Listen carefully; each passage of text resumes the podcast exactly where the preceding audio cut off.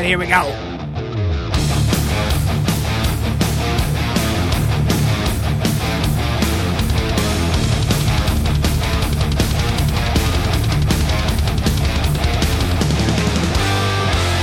Oh man, I just wanted that to play all the way through. How's it going, folks? Justin Jackson here. Welcome back to another episode of Product People. Getting ready to go on a little family vacation.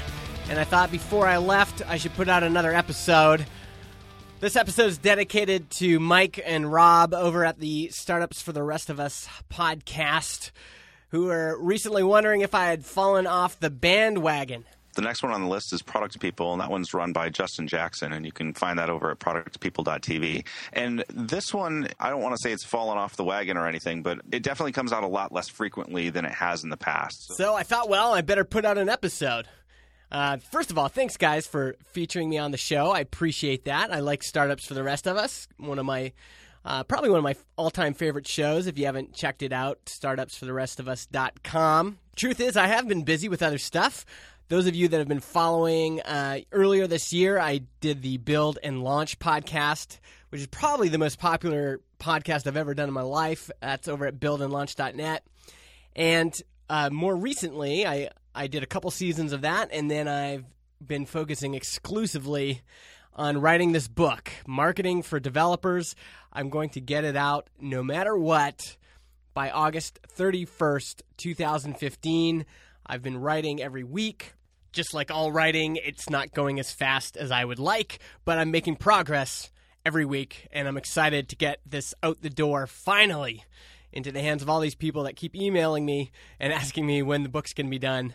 I'm excited about it. Really, uh, there's a lot of really great stuff in there, um, and the early feedback from uh, my reviewers has been positive. So look for that. Uh, you can check that out on my website, justinjackson.ca slash marketing for developers.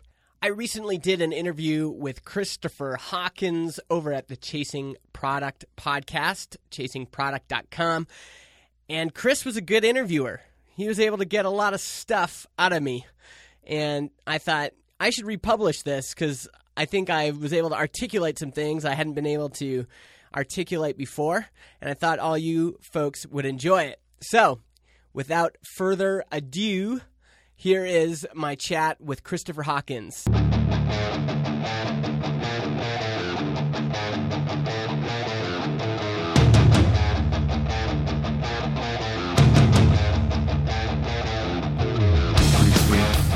So you, um, aside from being a heat lover, you are a busy guy. I was just pulling up a tab for each one of the projects that you have listed on your website. It's a little bit overwhelming. You've got, you know, four things listed under product. You've got what two, three things listed under podcasts, four things under podcasts. You've got, you've got a lot going on. What's like the current hotness in your world right now? uh, a lot of my work right now is doing product marketing consulting full time, and on the side, I'm building my own stuff. I've been doing that for a long time, and uh, the current thing I'm working on is this book called Marketing for Developers that I started probably a year and a half ago, maybe even before that. I can't remember. Put it on the shelf, and it was one of those things I, I took off the shelf uh, not too long ago. I said, you know, I, I really need to finish this. If I don't finish this, I think I'll regret it forever. So I'm back in writing mode on that, kind of grinding through it. Now, purely selfish question, although I'm sure that my at least some of my listeners are going to have the same question. Speaking as a guy who's kind of sort of kicking around the idea of doing a book myself, if a hyper productive guy like you ended up having to put his book on the back burner for a while, what Mhm. hope does a guy like me have? What happened there? What, uh, what what caused you to hit the pause button on that? Oh man, it was just this stuff we all experienced. It was, um, you know, family stuff was getting really busy. One of the problems is that the other books I've done, and I've actually I released a little book in the in between, you know, putting this one on the shelf called the Product Hunt Handbook, and it, the the difference is that this one is just a lot bigger and requires a lot more research and in retrospect, I actually wish I I hadn't committed to this. If I had, if I could do it all over again, I would have turned this thing into maybe four or five smaller things. But because I committed to doing this big, what I think will probably be, you know, at least 150, 200, maybe 300 pages. Uh, I wish I'd committed to doing maybe five uh, smaller books that were 40 pages. But yeah, it was just life. You know, I'd just taken on a big consulting client. I was, you know, still recording podcasts at the time. And uh, yeah, I just had to, whew, I just got overwhelmed. And it, every time I went to write, it was just like, I just couldn't, I just couldn't, you know, get there. Uh, and part of it was, I think, it's just too big of a project. wow. So one of the things like I covered a lot in this, I just uh, wrapped up two seasons of this podcast called Build and Launch. And the whole idea was that I was going to build a new product every seven days. So announce it on Friday and ship it on Thursday.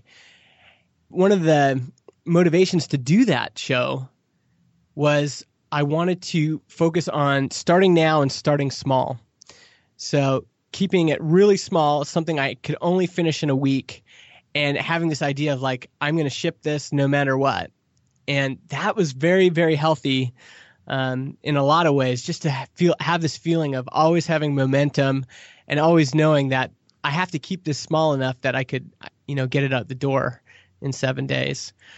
But I think bigger books, I don't think people realize how much work they are. It's it's a lot of work, and almost everybody I know that has done it or is doing it ends up hating the actual writing process. Feels amazing when you get it done, but yeah, the actual process of writing it is super hard.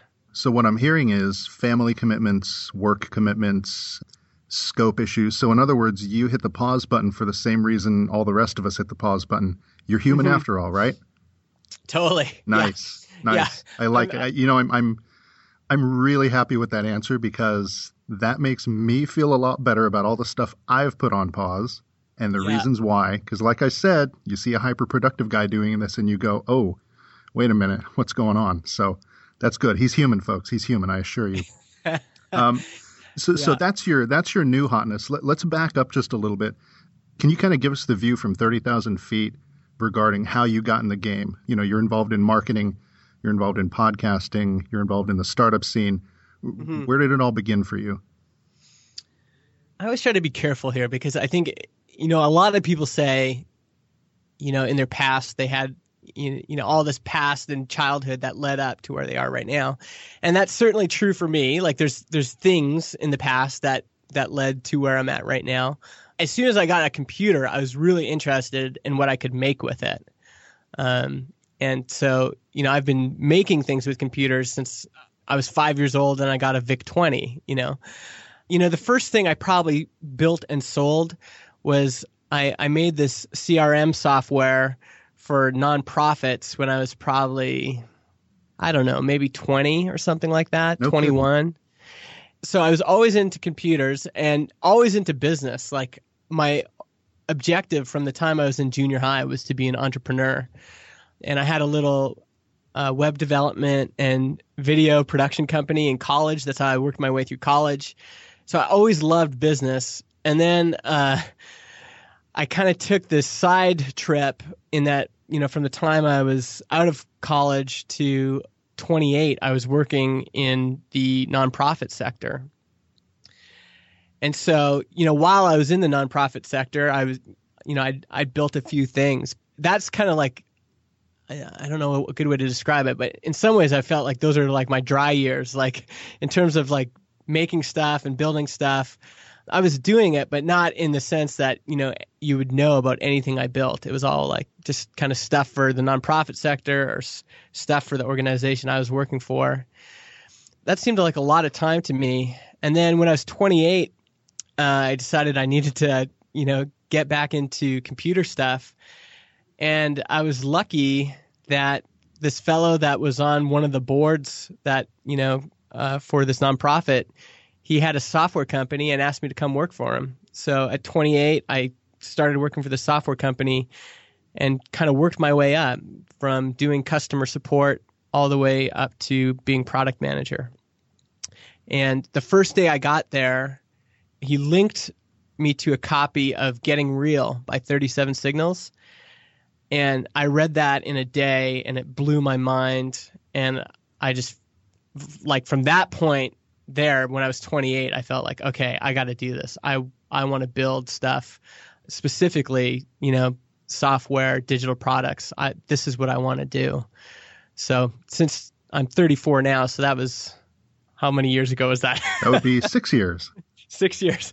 So yeah, six, that was six years ago, and uh, I've been kind of just slowly doing stuff since then, since since I switched to the software in- industry. Nice. So you said you've had the itch, the entrepreneurial itch, since junior high, really. So so you didn't have uh, that thing a lot of people have, where they have this big dramatic early career, you know, to hell with this moment where they, you know, change their life in an instant. It, it sounds like it was always just kind of there.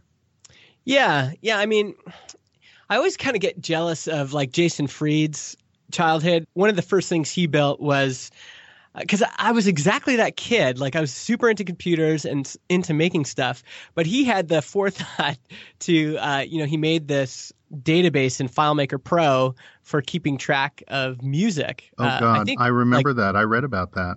Yeah, so like I think it was even tapes at the time, like so you could keep track of your tapes. And he put it out as shareware and charged twenty dollars a piece for it. That to me is like, oh man, I wish I'd thought of that when I was a kid because you know I was, I totally knew what shareware was and I was using it and buying it and but I never had that thought of like, oh, I should do something. Right but yeah, it's always been there. Like I've I've always been like super interested in business. Always wanted to start my own business. The other thing I did in my early 20s is I, a friend and I uh, started a couple snowboard shops. So I, I think I was interested in all sorts of business, and you know I was trying different things out.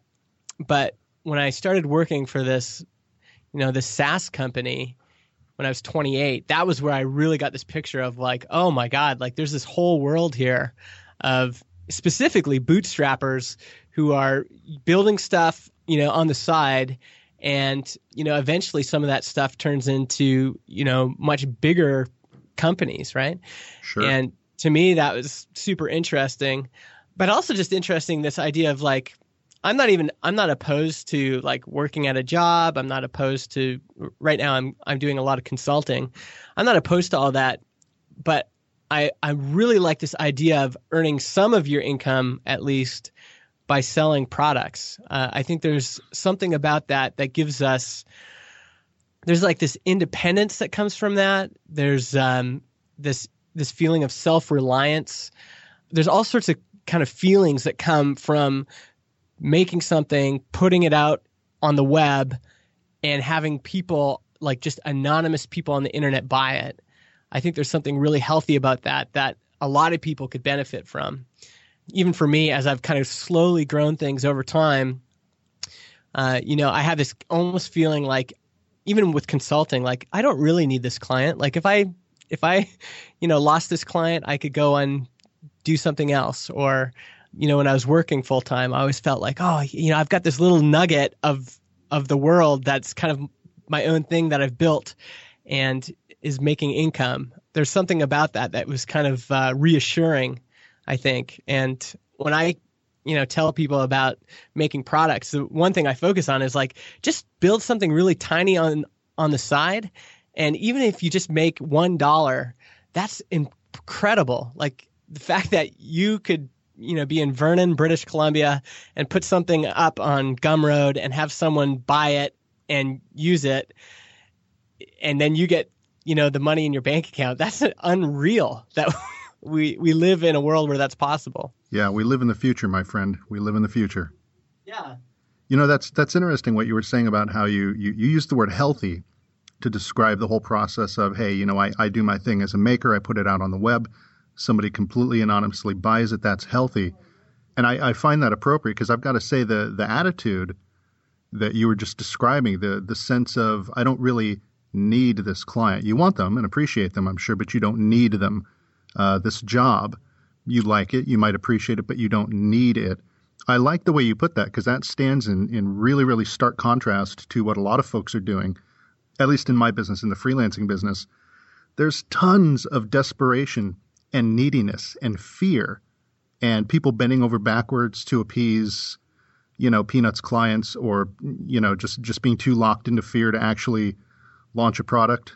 I have no idea what that might be like. That's that's a really healthy attitude, man. How did you how did you come by that?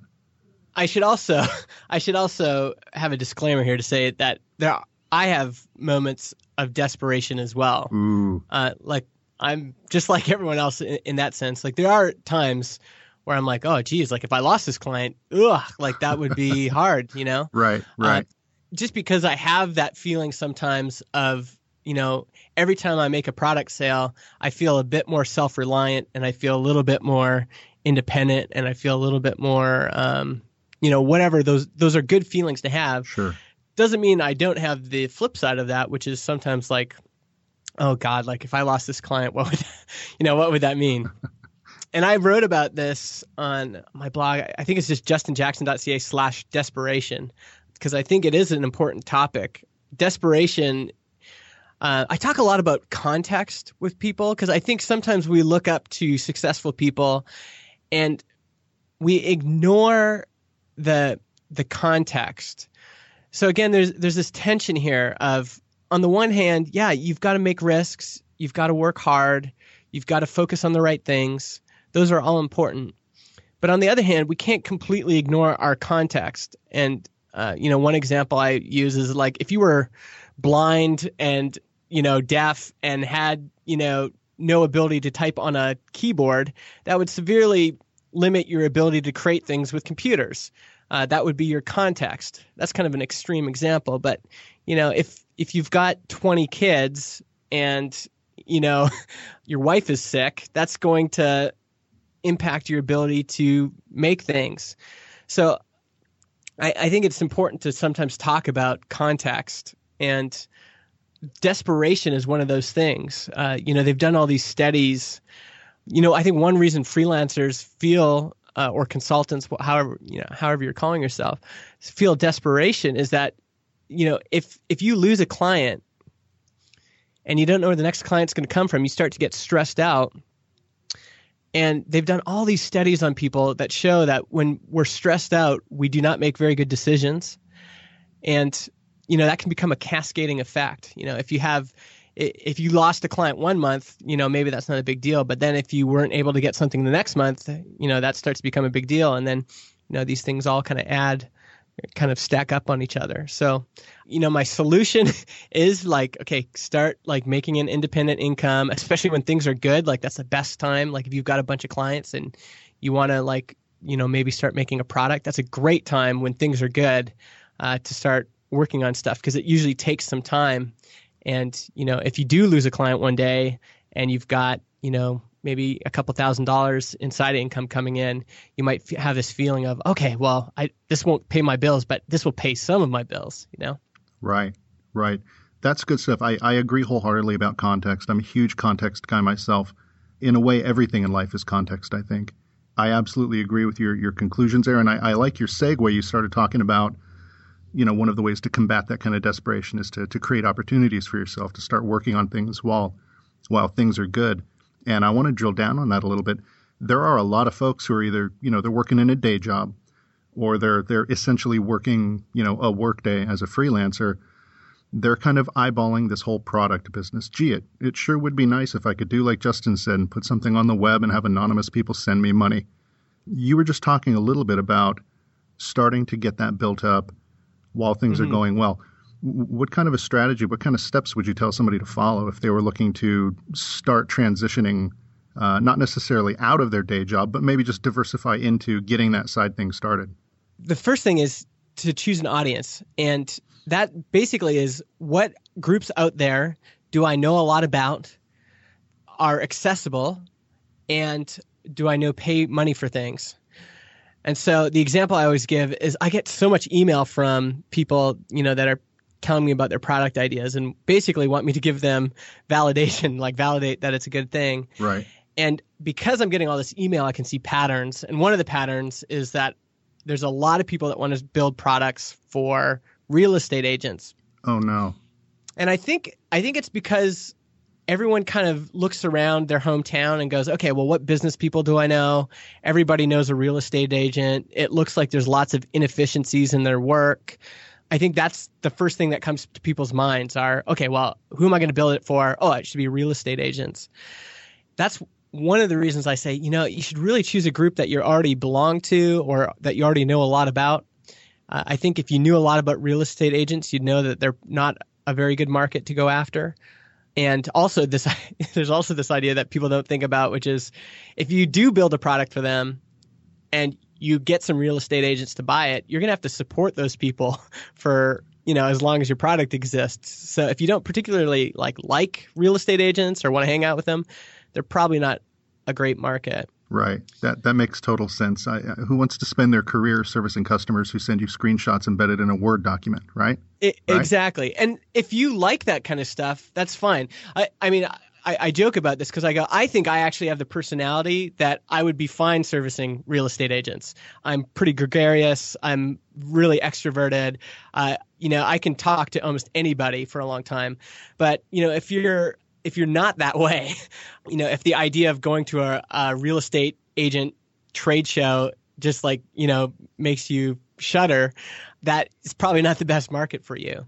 So usually I say, you know, if you're a software developer, like just choose software developers and maybe even a specific niche within that. So if you're, you know, I have a friend who's really into Go right now, and so he's choosing to focus on Go developers. I know another fellow that is really into pair programming, and so he built a product around pair programming. So choose an audience that you're part of, that you like, that spends money on things, and that's accessible. And by accessible, I mean people that congregate online in you know identifiable groups are really great because they're generally cheap and easy to find and uh, market to, as opposed to you know, plumbers. I don't know if there's a subreddit for plumbers or, you know, if there's a really, you know, big Facebook group for plumbers. They might not be a great target market if you it's hard to reach them online, right? Yeah, exactly. You know, I, I just went to uh, Reddit and uh, looked for a plumber subreddit, and it's there, and it's giving me an age gate. I don't know if I want to click through on this. so it's probably it's probably maybe uh, yeah. There's lots of not safe for work uh, links in there. Yeah. I, that's just the kind of research I would do, and I would try a bunch of things out too. Um, and the way you try things out is you choose a group and then you just start writing for them. So, or producing some sort of content for them. It just gives you a sense of, first of all, do I like this group? Do I have anything to say to this group? Can I help this group? And am I getting any traction with this group? It, kind of answers all of those questions for you. So step two is for at least for me, this might not work for you, but step two for me was to start focusing on, you know, these groups of people and seeing what happened. And one of the reasons I decided to write a marketing book for developers is I looked at my audience and 50 to 60% of my mailing list is software developers and when I asked them, you know, why are you on my list? Like, why why are you interested in what I have to say? They all came back with this idea of they wanted to learn how to market their own apps, and um, I was giving them some value there. So that's the the kind of advantage of choosing a group, starting to talk to them, and then you know getting their feedback, seeing what resonates, why are they there, that kind of thing, and then based on the the patterns you're seeing, based on the kind of pain points you're picking up, you can start to build really tiny products, like tiny, tiny. Uh, the the first thing I would focus on is just doing a webinar and seeing if you can get 10 people to sign up for a webinar on a Saturday morning at 10 a.m. You know, like, hey, I'm I'm going to do a marketing for developers webinar this Saturday, 10 a.m. and see if you can get 10 people to sign up. And if you can do that, why don't you uh, do the same thing the next weekend, but then charge for it. See if you can get people to pay to show up on a Saturday morning and charge them some money to be there. That is a great introduction into the world of, of building products because you've shown that you know you can attract an audience you've shown that you can offer them something that has value and you've shown that they'll pay money for things very nice and and those are things that somebody who's working a day job or or freelancing all day these are things that they can do it sounds like it's this does not sound like uh you know, a scale up and outsource type proposition at all. Yeah, you could do it yourself, and it'll take some time. You know, it's not like uh, like building an audience or you know attracting people to you know even getting those people that you could invite to a webinar, like that's going to take some time. But once you kind of have that focus of, okay, I'm going to focus on designers who are learning Sketch. Okay, that's my focus. I'm just going to start hanging out in forums. I'm going to start, you know, figuring out what these people are into, what their struggles are. Oh, everybody's having a hard time looking for good sketch plugins. I'm just making this up off the top of my head. Okay, I'm going to write, uh, you know, a blog post on Medium about the best sketch plugins, and I'm going to share it on Designer News. I'm going to see what traction it gets. I'm going to see what people, you know, what they comment, all that kind of stuff. I'm going to ask them to sign up for my email list.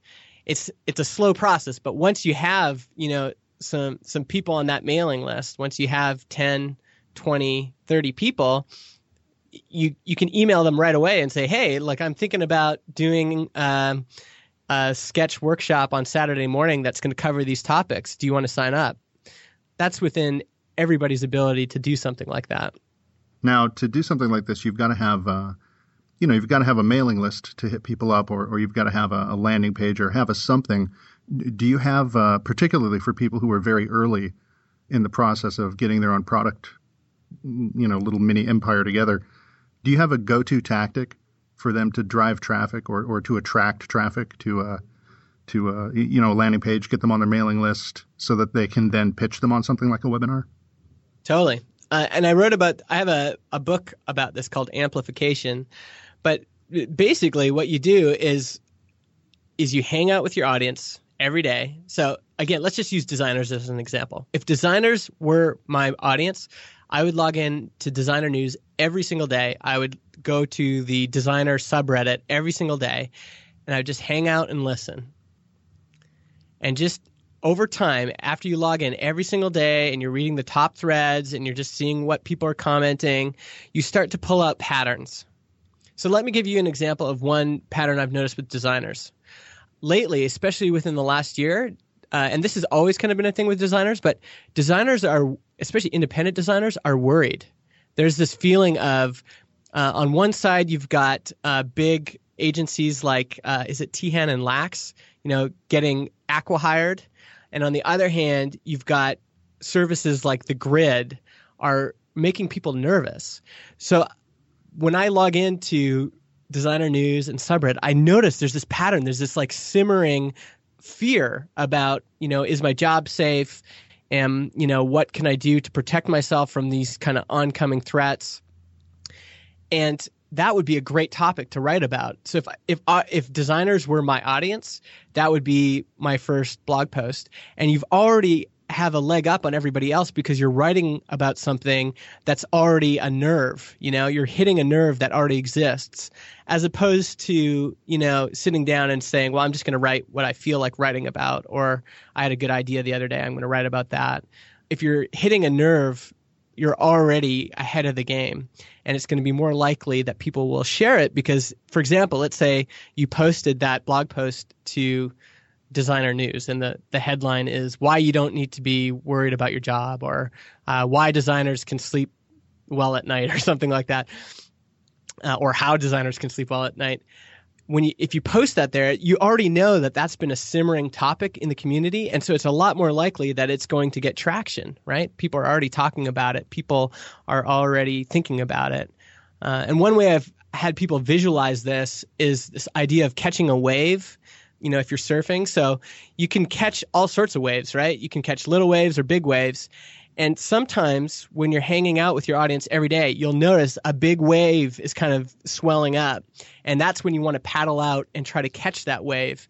You know, uh, Baremetrics did a really great job of this, uh, both with their product and their content, because they noticed that Stripe and like people using Stripe was this big wave that was coming. Like if you were early on using Stripe, you could see it already. Like already people are talking about it. Developers can't shut up about it. It's so great. You know, it's easy to use. It's like it solves all these problems and you could kind of feel there's this big wave. Uh, same thing with Slack.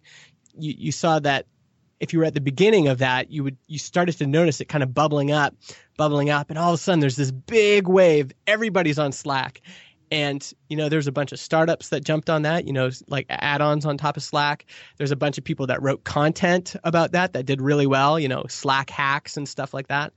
that's what I'm talking about. You kind of do your research, you do your homework, you hang out, and then you wait for those kind of big waves. And that's what you start to write content about.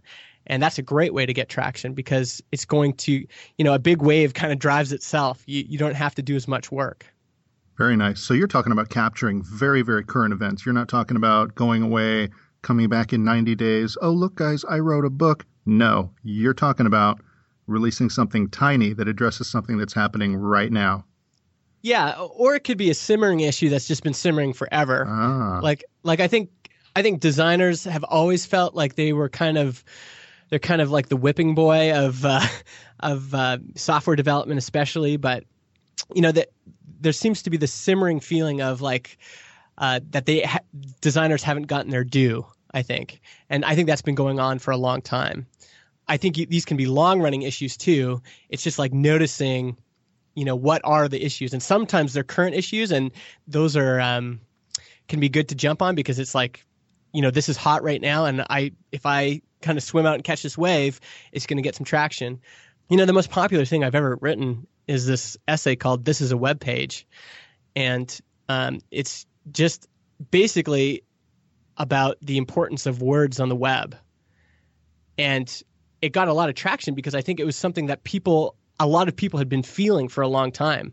Like maybe we've gotten distracted by all this other stuff, and really, at its essence, the word, the web is still about words, words on a page. So I think you can do both. I, can, I think you can target you know things that have been simmering for a long time and current events, but the importance is that you target something that means something to people. You see comedians do this all the time. What's funny, like when you're watching a stand-up comic, is that they are revealing something that's been simmering under the surface that everyone feels but has never been articulated. And to me, that's what a good blog post or even a good product is. You know, it's like it's been kind of like simmering under the surface. You know, like Slack, everyone's trying to diagnose diagnose why that product is so popular. And I think it was just like this idea of like campfire and HipChat were kind of boring and they kind of felt kind of like kind of stodgy and you know not very fun and we all want more fun in our workday and all of a sudden this thing came along that just brought in a lot more fun into the day you know people always talk about the integrations and stuff but i think a lot of that is just people like setting up the integrations because it's fun people like animated gifs because it's fun people like you know emojis because it's fun so I think that's the idea is that you're kind of like bringing this thing out that every a lot of people feel but hasn't been uh, you know kind of exposed yet. Okay, that's good. That's a good take. And and, and I notice you uh, as you speak about this stuff, you've you've got confidence in this. Like you've put thought into this. Uh, it makes me wonder as you've gone along your your uh, your product journey, your journey to to getting to where you are with your marketing knowledge and all that. What kind of things have you struggled with? What kind of stuff have you come up against that you know maybe didn't seem so natural, or, or, or that maybe didn't seem so obvious or, or certain when you first tried to uh, address them? Oh man. Well, it's funny. Like part of this show build and launch that I was doing was me recording just on my iPhone like real moments from my life. And some of those were like secret conversations between my wife and I. You know, it's interesting when I listen to those because you can hear like outwardly I could be very confident and you know, I could be outwardly very confident, but at home with my wife, like all my insecurities come out, you know? And so there's this one conversation where I'm like, oh man, like, is anyone going to like this? I feel like a fraud. I feel like, you know, this is stupid. Um, you know, I've had so many conversations with my wife where I've I've released something and it hasn't gotten the response I wanted, and I'm just like decimated. You Right. know, like my work is crap. I'm never going to amount to anything. I'm never going to live this down. Whatever it is, and so I think I think that's something all creative people struggle with is this feeling of, man, maybe I'm an imposter, or maybe my stuff's not that good, or even just like I just want really desperately want people to like me, and those things are hard to overcome. I think, and especially like that desire to be liked. That's uh, that's a dangerous one because if you're focusing on that instead of just making other people's lives better, you know, it's going to show in, in what you're doing Sure. personally, I'm not as willing to expose myself to risk. I think I have gone slower than, you know, maybe some other folks. partly because I've you know I have four kids that my wife and I have four kids that we need to take care of, and I want to be kind of a good.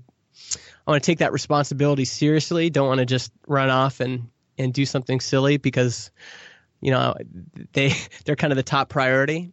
And so on the flip side, that's been frustrating because I've had this you know there's there's always this like uh, this feeling of ah, you know, if I was just single, I, I, I would have been able to really hammer on this and get this done a lot faster. But I think that's okay. You know, that's just that's my context is that I have this great family and you know I love taking care of them and I love you know being with them. And so the flip side of that is yeah, I'm going to go a lot slower than than some other folks. Yeah, that's you know that's good though, man. That's that's that sounds solid and healthy because I I know people who uh, they do start thinking along the lines that, that you were you were mentioning. They start thinking, well, you know, if only X, you know, it's that it's that old condition X thinking, right? If only X hadn't happened, then my life would be better. And that just that's so toxic, dude. That just leads to uh, it just leads to resentments and, and all sorts of just gross, toxic bile. It, just nothing good comes from that. Totally. And I, the other thing I've I've been thinking about a lot lately is is comparison and you know the comparisons we make. And i think one of the one of the hardest things for me personally is that because i started these podcasts that became really popular in the space i'm friends with all these people that are doing amazing things. And it's difficult not to compare myself to them to think man like look how far ahead he is. And especially compared to like when we met you know we were both about the same level and he's just like taken off and i kind of feel left behind a bit. And that is also toxic. like not helpful at all in terms of you know me moving forward with becoming better at what I do. And so one thing I've been thinking about lately is this um, this James Altucher quote about how he just tries to get uh, one better a week, and I love how that kind of dissipates any kind of comparison you would make. Like it's it, it, no longer matters about how you stand compared to everyone else. It just matters about how you stand compared to last week. And there's something about that that I think is really healthy of just saying, okay, this week I'm just going to try to get 1% better. You know, I'm going to try to help people more. I'm going to try to, you know, put out better product. I'm going to try to, you know, make more revenue this week. But it has nothing to do with me, you know, comparing myself to other people. It's just about me comparing myself to me. Sure. Yeah. Keep the focus on yourself is a, a really, really healthy way to go. That's very solid advice. Okay. We're coming up on time here. So usually to start moving toward the wrap up, I'll ask my guest to provide three kind of bullet points, three action items. Hey, aspiring founders, go do these three things. But you, you sneaky devil, you kind of jumped the gun on that and you started giving those to us a little bit early when you mentioned choosing an audience. Uh, mm-hmm. Uh, and I like the fact that you use the word choose rather than find or attract because by choosing it's it's intentional, it's more proactive. You're not just out there in the wilderness looking for an audience to adopt you and you know take pity on you and you know buy your goofy products. So that's cool. Yeah. You mentioned building a tiny, tiny product, preferably something that uh, addresses some kind of ongoing issue in whatever community you've chosen. Can you throw out maybe one more kind of go-to tactic that's absolutely appropriate and, and high yield for somebody who's just getting started? I think people should start with what's been kind of called info products and those can have a negative connotation, but really it just means like any sort like a book, a webinar, a screencast, what have you. Um, I think people should start with those because first of all, they're they can get to the pain point faster, easier, quicker, cheaper, and they also are it's it's way less of an investment to do one of those things than to build software and being able to get your your answer quicker is better. So, and the answer you're looking for is, will people pay dollars to solve this problem? So, I would say, do those things like do a webinar, do a workshop, do a you know, uh, a, write a book or something. But the other thing that you're going to need to do is is build trust with your audience. So again, I've gotten a lot of emails from people that say, you know, I, I followed the the framework exactly. Like, you know, I put out this book, I had an audience, and you know, and nobody bought. And when I've kind of dug into those situations, what I've seen is, you know, I I don't think people trusted you yet. and trust takes time to build. You have to kind of show up a lot. And that's everything from, oh, I remember that Justin guy. He helped me on Hacker News. He, you know, replied to my question to that Justin guy put out a great newsletter that really helped me. And then I replied to him and then he spent all day, you know, helping me with that, that thing. Or, oh, I see this guy on Twitter all the time, you know, writing these really insightful tweets about this subject matter. You really kind of have to be visible a lot. And that takes time too. Like you, you need to build trust. It, it, you can't just you know put something out and expect that people are going to trust you enough to reach in their wallets and give you their money. You have to. That takes time to kind of build that that relationship. So that would probably be my third tip. Is yeah, just over time, just keep focusing on building trust with the people you're trying to serve. Uh, you have to earn the right to you know to sell them something, basically. Very nice. That's solid advice, sir. So we can find you online on Twitter, and you are, uh, what is it, uh, at mi Justin? Yeah, okay. and it's the letter M, the letter I, Justin. Right. Uh, some people spell it like, you know, am I Justin? Or uh, right, like so, it's a question. yeah, yeah, yeah. One guy said it's if you say it like it's Spanish, like me, Justin. Nice. Uh, that that that works, but it actually it doesn't. It's just a terrible Twitter handle, but no, I, it's the I one I'm stuck you. with. hey, I, I, can't make fun of you, man. You're talking to a guy who named his business Kojian Systems for God's sake. What does that even mean? Nobody knows. I don't even know. Um, so the big clearinghouse for all things Justin Jackson online is justinjackson.ca. Um, I would advise everybody to go there, read the blog, take a look at uh, what Justin has going on. There's a lot of good stuff. You mentioned earlier, sir, that your newest hotness is your marketing for developers book. Any word on when that's uh, when that's going to be popping up online someplace where we can take a look at it? Well, I'm trying to write a chapter a week right now. I think I'm kind of aiming for a summer release, so I'm hoping maybe July or August. But uh, if people want more information about it and they want to like download a sample chapter, it's justinjackson.ca slash marketing for developers.